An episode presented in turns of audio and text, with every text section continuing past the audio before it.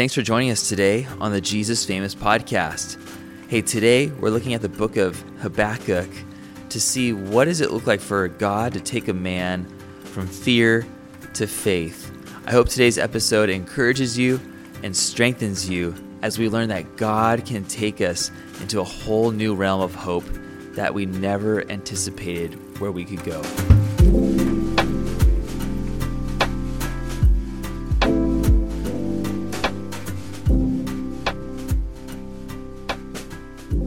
How do you feel when you finish a teaching series? I know you just finished Habakkuk this past weekend Right, with the yeah. church.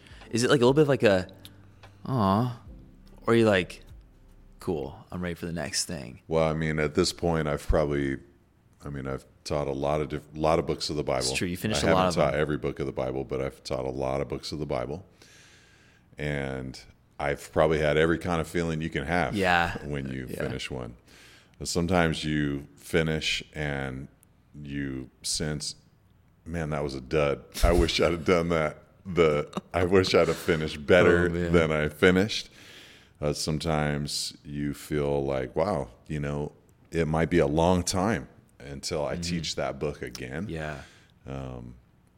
I think kind of the pace I go in teaching, Mm-hmm. um, the amount of scripture we cover each year, there's a decent chance that I won't teach the book of Habakkuk for, for like say, a really long time. probably a long one, yeah.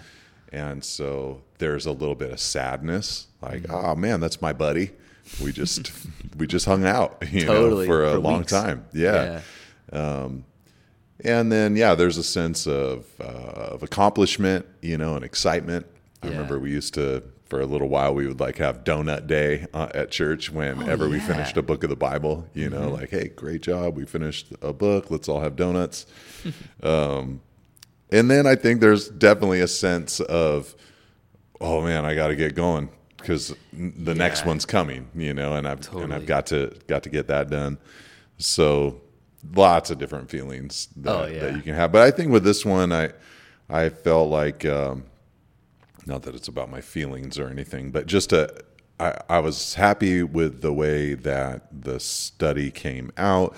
I was glad that we were in the book of Habakkuk. I heard from lots of people who are both seasoned Christians, but also just still figuring it out Christians who said they were greatly helped by the book of Habakkuk. Oh, yeah. And so that was encouraging to me. And um, so I think in general, I felt felt pretty good about concluding this one. That's good. I mean, I felt the same way too. It's kind of like I like the pace that we went at because it was quick and it's a shorter book, you mm-hmm. know. But I do feel the same thing. It's like, oh man, I'm gonna miss that one, you know. But it is at the same time just exciting because you finished a book of the Bible, and that's just I don't know. It's good to get one under your belt, you mm-hmm. know. I'm looking forward to this new Psalms series. Would you be down to share this a little bit about why you chose for us to go through the Psalms in the summer? Yeah, definitely. I mean, to be clear, we're not going to go through all the Psalms Right. this summer. That'd be a There's 150 series. of them, you know. So it's kind of the the Psalms is one of those books of the Bible that as an expositor it's very intimidating because obviously it's the biggest one that there is. So Mm-hmm. Right. Mm-hmm. it you kind of feel like I mean, and some Psalm 119 for instance is the Dude. longest book uh, longest chapter in the Bible, and there's some other really big psalms in there. So it kind of feels like it would take at least 150 Sunday messages to get Yeah. through all of the psalms, and there are plenty of them that you could break up into a two or three or four or 12 week Totally. study potentially. So you could make an outline for the book of Psalms. It's like 200 weeks, which would take a church probably five years to Yeah. get through because of you know you throw out the you know easters and mm-hmm. christmases and all of that you probably cover you know about 40 psalms each year so it you know or 40 studies each year. So it just would take a long time to get through the whole uh, book of psalms. And uh, you know it's summertime around here and uh, pastors are traveling. I'll be on vacation a little bit. All of the guys have different vacations scheduled. And so to have a little bit of continuity, I thought, well, why don't we just start the book of Psalms, see how far we get. I think we're going to get through chapter seven or eight this year. And if it takes and it's nice, then maybe each summer we can bite off, you know, seven or eight psalms, and Yeah. over the course of 15 years or so, we might, you know, get close to finishing the book of Hmm. Man, Psalms, you know, but it kind of just lends to a good uh, devotional kind of thing. Hmm. Uh, so it just fits, you know, teaching wise. But the heart behind it, the desire with Psalms is that, you know, I think we're in a time like, like is true at all times where we need to um, develop our personal life of um, seeking God. Yeah. You know, we need God. He's our greatest resource. And the Psalms often give us very tangible, practical, handhold, uh, accessible ways to seek the Lord and ways to pray. You know, not Totally. that we're going to use them as like a literal template. I mean, you could do that absolutely, but um, you know, just ways to say, wow, that's how they sought the Lord back then. That really expresses my heart. They mm-hmm. kind of give voice to the ways that we might want to So cry out to God today. So, you know, I'm hoping people get a little bit better at seeking the Lord and Amen, relating to Him as a result of these seven weeks. Oh, I love it, man. That sounds awesome. Well, I'm stoked for the summer. It'll be great. Um, but let's talk about Habakkuk, the closing few verses Sure. that we touched base on this past weekend. Um, I loved your picture analogy at the very beginning, talking about how this is kind of like the transformation picture You're right. of The after you know? photo. Yeah, the after photo. Thinking about where Habakkuk kind of started at the beginning of the book to where he landed at the Mm-hmm. end. It was so encouraging. I just love seeing his trust develop, his faith kind of play out a little bit, God's, you know, interactions with him. It's all just a, it's a very special book to me personally. The depths that someone can go to and the heights that faith can really take you to Yeah. but we talked about his faith and his trust and i thought we could look into that a little bit because this is a huge part obviously of habakkuk's story is his trust in god you know we talked about how he knows scripture. He knows god. Um, that's obviously something we talked about over the past few weeks. But i want to talk about his trust in god's character. And if there was maybe like one thing that Habakkuk really leaned on when it came to his faith and his trust in God. Was there something in the book of Habakkuk that we could look at where Habakkuk said, like, this is what I'm really leaning on with God's character and nature as my faith is growing and mm-hmm. my trust is growing? Do you have any thoughts about that or insight into what that thing was that Habakkuk saw in God that caused him to continue to step into trust? Yeah, that's a great question. and I haven't thought about it from that angle up until this second, but if I had to give an off the cuff answer to that after wrestling with the book, you know, Yeah. for a month, I think what I would say is that Habakkuk uh, became convinced of God's power and he came, became convinced of God's wisdom. Uh, he felt that God is more powerful than me, God is more powerful than the Babylonians, and God is wiser than me because Hab- Habakkuk had his own logic for how Yeah. things were supposed to work or should work. And that was really the bulk of his complaint in chapter one to God when he hmm. first complained about the state of God's people and then complained about God's response to what he was going to do hmm. to God's people.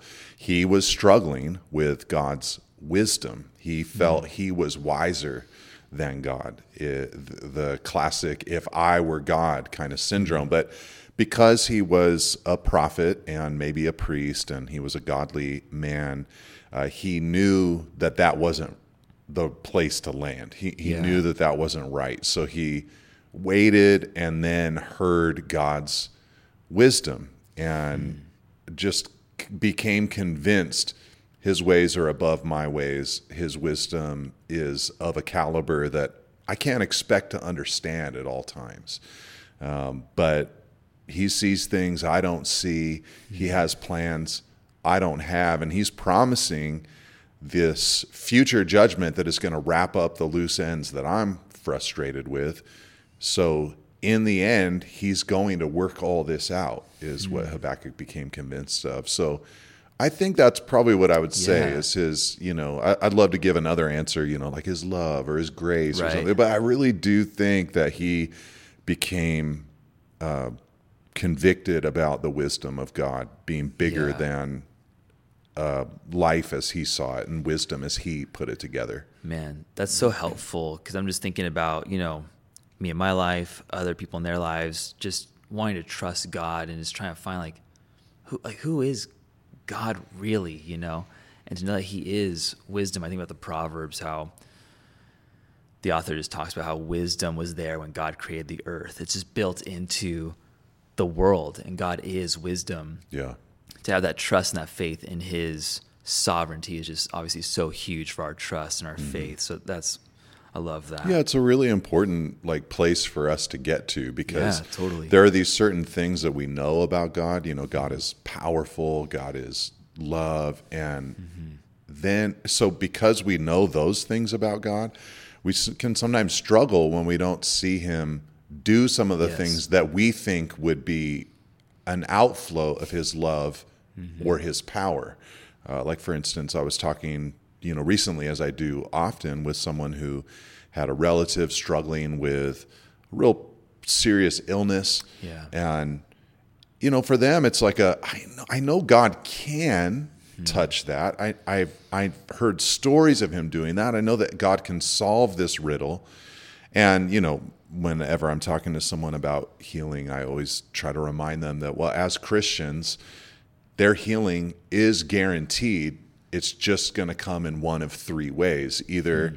Christ is going to give medicine and that will be the breakthrough, or he's going to intervene and actually miraculously touch them in the here and now, or the healing will come with the new body Yeah. when he returns. So the healing is guaranteed.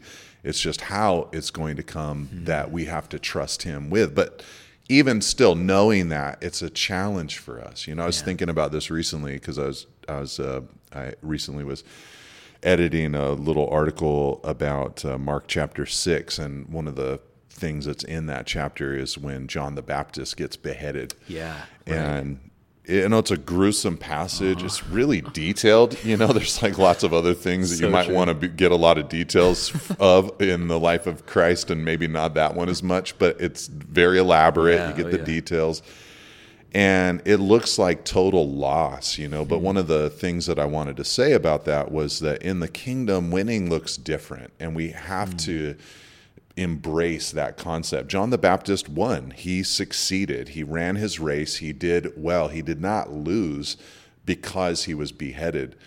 There's just an hmm. upside down perspective that the Christian, partly because of the cross and the upside down nature of the way that the cross worked, you know, everything that it was intended for, it's like the exact opposite happened. And that's God's wisdom at play. So it's kind of like if we look to the cross and we realize, okay, well, the, you know, the enemy intended this to stop God's work, but this actually unleashed God's work. The enemy intended this to set humanity to be dead in their trespasses and sins, but it was actually the thing that made the way for us to be set free from our trespasses and sins. The enemy meant to uh, the cross was meant to stop this new movement of God here on earth that Jesus was leading, but it actually was the launching point for the movement of God here on earth. There was a lot of things that the enemy intended for that, that according to our human wisdom, it could, could have felt like, wow, you know, and even the disciples felt that way, obviously. You know, they thought, well, it's over. You know, we thought he mm-hmm. was the one. Mm-hmm. But the wisdom of God is above Straight ours, up. you know. So it's really important for us to get to that place Yeah. of really, you know, trusting God. Golly, man, that's so good. I loved what you talked about yesterday with um, how Habakkuk pursued God. You said something to the effect of he wasn't content with just enduring; he wanted to pursue God through the difficulty that he saw. I was curious if we could talk about that for a little bit about like how that looked for him. Like, what did it look like for Habakkuk to pursue God through the difficulty? Did that mean he mm-hmm. was just in his habit of prayer and Bible reading to whatever that extent that looked like? Um, what did that look like for him? to Yeah. continue pursuing God. Well, I mean, he, so what he said in verse 18 is he said, I will take joy in the God of my salvation. joy. So that that's where I was fixating that concept on is that he's saying, I'm going to take it. I'm going to go hmm. out. I'm going to get it. And, and- but part of the answer to that question, it's kind of like, you know, here we are like people for that are listening to this can't see it, but we're sitting in these padded chairs Right. in an air conditioned room. We're uh, comfortably and well clothed. Uh, we have thousands of dollars of uh, computer, electronic, video, lighting, equipment all around us right now. We have a mm-hmm. roof over our heads. We're going to go to sleep tonight in comfortable conditions. We have refrigerators that have probably a solid week or two worth of mm-hmm. food inside of them. We have money in our bank accounts. And so for us, when we're asking the question, like, mm. so how do I pursue God? It, we're, we're asking it from this angle, like, there's steps I got to take, right? There's things I need to do. Habakkuk is coming at it from the angle of there's no other option. Everything else is gone. All the food is gone. All the crops are gone. All the flocks are gone. War has just totally Yeah. devastated us. I don't really have any other option. If I'm going to have joy, it's going to be because I'm getting it from God because I cannot get it from any other source. He's not having this like moment where he's like, you know, I probably should watch less Netflix Yeah. and turn there for all my joy.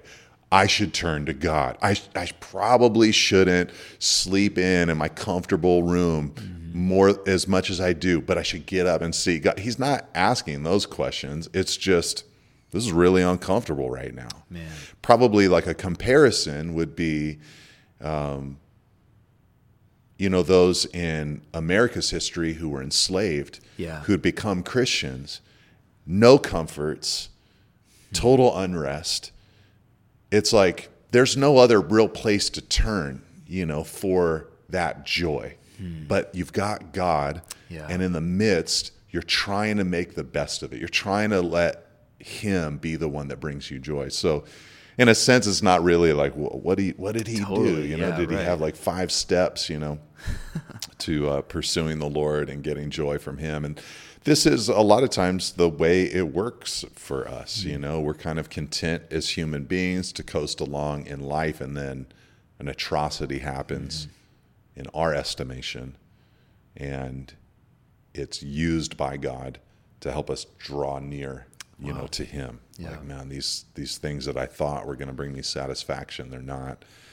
And so I've got to turn to the Lord. I'm kind of at the end of my resources as I see them.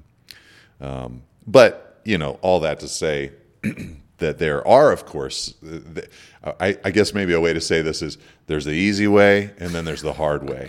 So Yeah. Habakkuk was getting his joy in the Lord the hard way. Yeah. But then there's the easy way of just saying, even when times are good, even when fruit is on the vine, Right. even when the olive and the fig tree are producing and the flocks are prospering, even then, in those moments, I'm going to trust the Lord. You know, Paul, the apostle, talked about that to the Philippian church. He said, I've learned in every condition I am to be content. I, I know how to be abased and I know how to abound.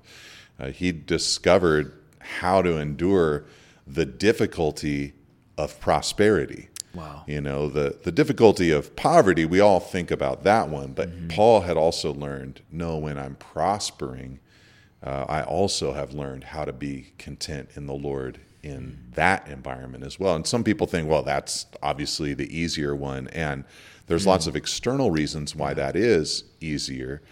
But the truth of the matter is that it's sometimes harder to keep pursuing the Lord when times are good. Uh, here on the Monterey Peninsula, obviously, there's, you know, we have a wide disparity. We have people that are struggling with poverty, and we have people that are living in total opulence, crazy Yeah. wealth. And I'm so proud of the people that I know who, though they are by earthly terms wealthy, they're also spiritually wealthy. They're turning to the Lord, they're pressing in to Him. Um, I love seeing that kind of person because I can only imagine that that's a pretty significant challenge. I know me, I know my own flesh. and I can almost like imagine myself in their same situation Mm-hmm. and think, man, I I don't know if I, have what it takes Totally. to seek the Lord like they are with that kind of prosperity. I might be I'd be very tempted to just kind of cash it all in, be all about me Uh-huh. and just build up my environment and all that kind of stuff. So uh, praise God for people like that who Straight know up, how man. to, when the fruit is on the vine, really rejoice in the Lord. Oh, amen. I'm super thankful for those examples too. And I've kind of put myself in the same situation you're talking about and thought the same thing. It's interesting to hear you say that.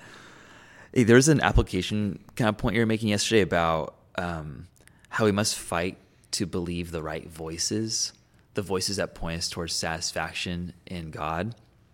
And when I heard you say that, it really resonated with me because I've always thought about uh, the people in my life who are what I call voices of faith. Like you're one of those people for me in my life. There's a lot of people on our staff who are like that for me. Uh, the people who always point me straight back to relationship with God. But I know that for me and for a lot of us, it's hard to discern what voice maybe is a voice of faith as opposed to a voice of disbelief, maybe because I mean both are in the church, right? We have Christian brothers and sisters who may point us towards disbelief or towards faith. But I was wondering if we could talk about just um, how do we discern if someone's pointing us towards contentment in Jesus? Because it's one thing to say like, "Hey, just find your satisfaction in God." It's another thing to you know, tell someone the rhythms and practices, the mindset of how to find your satisfaction. It can be just a little bit harder to discern sometimes. So, do you have any thoughts about that? Like, how do you discern if someone's really pointing you towards faith? And maybe you can you know just talk about that point a little bit if you felt good about that. Just the application point to believe the right voices. Um, what you were kind of talking about with that point. Yeah, it's a it's an interesting question because as you're asking it, my mind is flashing to um, some folks that I've known over time who came out of what I would consider unbiblical and unhealthy Pentecostal kind of environments. I'm charismatic in the sense that I'm a continuationist and I believe that all the gifts are still available today. But uh, I've definitely, because I have those views, known Christians in my time who have a little bit too much of a thus that saith the Lord kind Yeah. of perspective and chalk everything up to uh, not only the spiritual dimension, but kind of bullying people into Yeah. uh, what they would deem faith acts that I would probably deem stupid acts. Yeah. Uh, but because they're couching it in those kind of terms, there can be this heavy handed manipulation. I mean, there have been whole uh, sects and denominations that have gone that way before, you know, where it's uh, you're, you're being over shepherded. You're not being shepherded, you're right. being over shepherded. You're, you're being told what to do, how to do it, all that kind of stuff. So, in a sense, you know, there's part of me that wants to answer your question by saying, well, it has to line up with the word. There needs to be a comparison with the word. Uh, but that can be challenging for some people because if you're still learning the word and you're not yet really grounded and comfortable with it, you're not fluent or conversant in it, it's not second nature, it's not right handed to you, but it's like writing with your left hand. It takes a lot of work and concentration. If you're still in that spot, then it's easy to get kind of duped or pressured into something. So then I think a second thing that I would say is that it's some of those best voices, at least in my life, they've demonstrated not that they're perfect in knowing when it's a step of faith for me or not, um, but they over time have a general um, insight and are generally correct about um, just kind of knowing me, knowing when, hey, Nate, that doesn't seem like a real step of faith for you. That Yeah. seems like some fear is getting a hold of you, uh, that kind of thing. I mean, there's part of me that wants to answer the question by saying, well, you know, when people are pointing you towards the self, then Hmm. Yeah. they're not a messenger from the Lord. But when they're pointing you to sacrifice, uh, that's Straight. Jesus.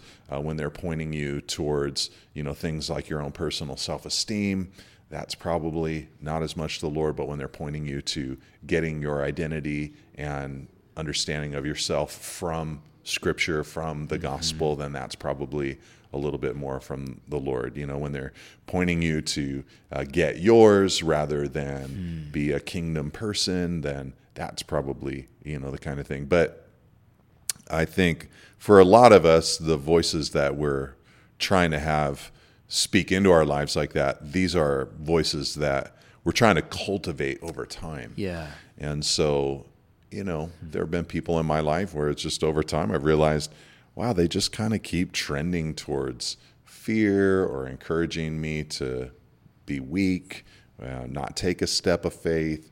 Um, they they think through life from a very humanistic, unbiblical grid. The Lord doesn't seem to really be hmm. leading and helping them very much or often. So I don't know that I should be listening to the words that they have to say. So Yeah. that might be a great way to think about it as well. Just think about well, what what, what has been the outcome of their counsel on their own lives? Hmm. You Yeah. know, where has it led them? It's crazy to me how sometimes we will listen to voices that, when you think about where their personal life is at, it's just really not where you should want to be. Um, this has been one of the, I think, disappointing things about the online influencer Yeah. is that you don't really get a good perspective of what their own counsel is doing to them. So true. So those might be some things that could help. I think it's super helpful just to kind of have a framework of how to think through faith and what people are pointing you towards because it's just so easy to get caught up, you know, with like a big personality or strong words, you know. Mm-hmm. But to put it through that framework is just so helpful. I'd love for us to finish up by talking about Habakkuk's strength that God gave him. Uh, you were mentioning yesterday about how, uh, you know, Habakkuk, he wasn't strong just by himself, but after he encountered God, turned to God, that God deposited strength into him, that he really built him up into the man that he was. So I was curious if we could talk about the kind of strength that Habakkuk received. Was it emotional, spiritual, mental? Um, what was God doing inside of Habakkuk to strengthen him as he encountered Habakkuk? And what, what does God do to us like when we encounter him? Well, it was all of those things emotional, mental, spiritual, uh, physical. You know, he was being strengthened to endure some crazy times. Yeah. Um, I remember years ago when Christina and I were first married, we lived in, uh, had a little studio apartment on top of someone's garage in Aw, Carmel. yeah. Yeah, it was great, man. that was my favorite place to live. and uh, one morning early, I was heading out to work, and I she would park up in the driveway, and I parked down on the street. And it was uh, one of those cold, foggy, you know, Carmel mornings, super quiet. Nobody was out, no cars. And I went down to my car, and I almost had a heart attack because when I got to my car, this huge buck jumped out and started running down the street, but like hopping down the street. Oh. And then went up the hill. Uh, and it was like with the quiet of Yeah. the, the morning, it was so loud, just the clack of his hooves on the ground. It was Yeah. just so loud. And I thought of this passage, you know, where he says, He makes my feet like the feet of a deer. Yeah. I will climb my high places or my high hills or I will climb my mountains. And just thought, man, like I could not even run or walk uh, on this hard, uh, rocky pavement. But that deer just took it like a boss because that's his design Yeah. and I I've always had that image in my mind just whenever difficult things have come into my life, just asking God, Lord, help me right now. I don't know how I'm going to get through this. I don't know um, what to do, and I've never faced this particular challenge, but this is terrain that you can give me the equipment for. So it might be that I need wisdom. It might be that I just need mental fortitude. It might be that I just need an endurance to be able to hang on. It might be that I need joy. It might be that I need a friend to come into my life. It might be that I need a day off. There could be a lot of different things that could be the Lord's strengthening of me for that moment. Uh, but I think probably the biggest thing is just, you know, he said, God is my strength. Yeah. So daily going to the Lord to get his uh, empowering for that moment, you know, like that classic Martin Luther um, statement, you know, when he, he said, I have so much to do. I have so many responsibilities today that I have to pray. I have to get up earlier to Yeah. pray. You know, I, I can't afford to not, you know. Uh, the, the man or the woman that needs God's strength is uh, not a person who doesn't have a lot going on. Yeah. They got a lot going on. Yeah. But to go and get his strength each day, really important. So, yeah, I love that from Habakkuk. He just he got what he needed from God, and he became you know able to do it. And we really don't know like what happened to him after this book. You know, he's not really the focus of the um, historical accounts of the Old Testament. Uh, but what a what a man, what a guy. We pray that today's discussion has blessed you. For more information and to take the discussion further, you can visit nateholdridge.com for additional articles and content. If you enjoyed today's episode, please like, subscribe, and share so we can continue to reach people and make Jesus famous in our lives and the lives around us. Until next time, God bless.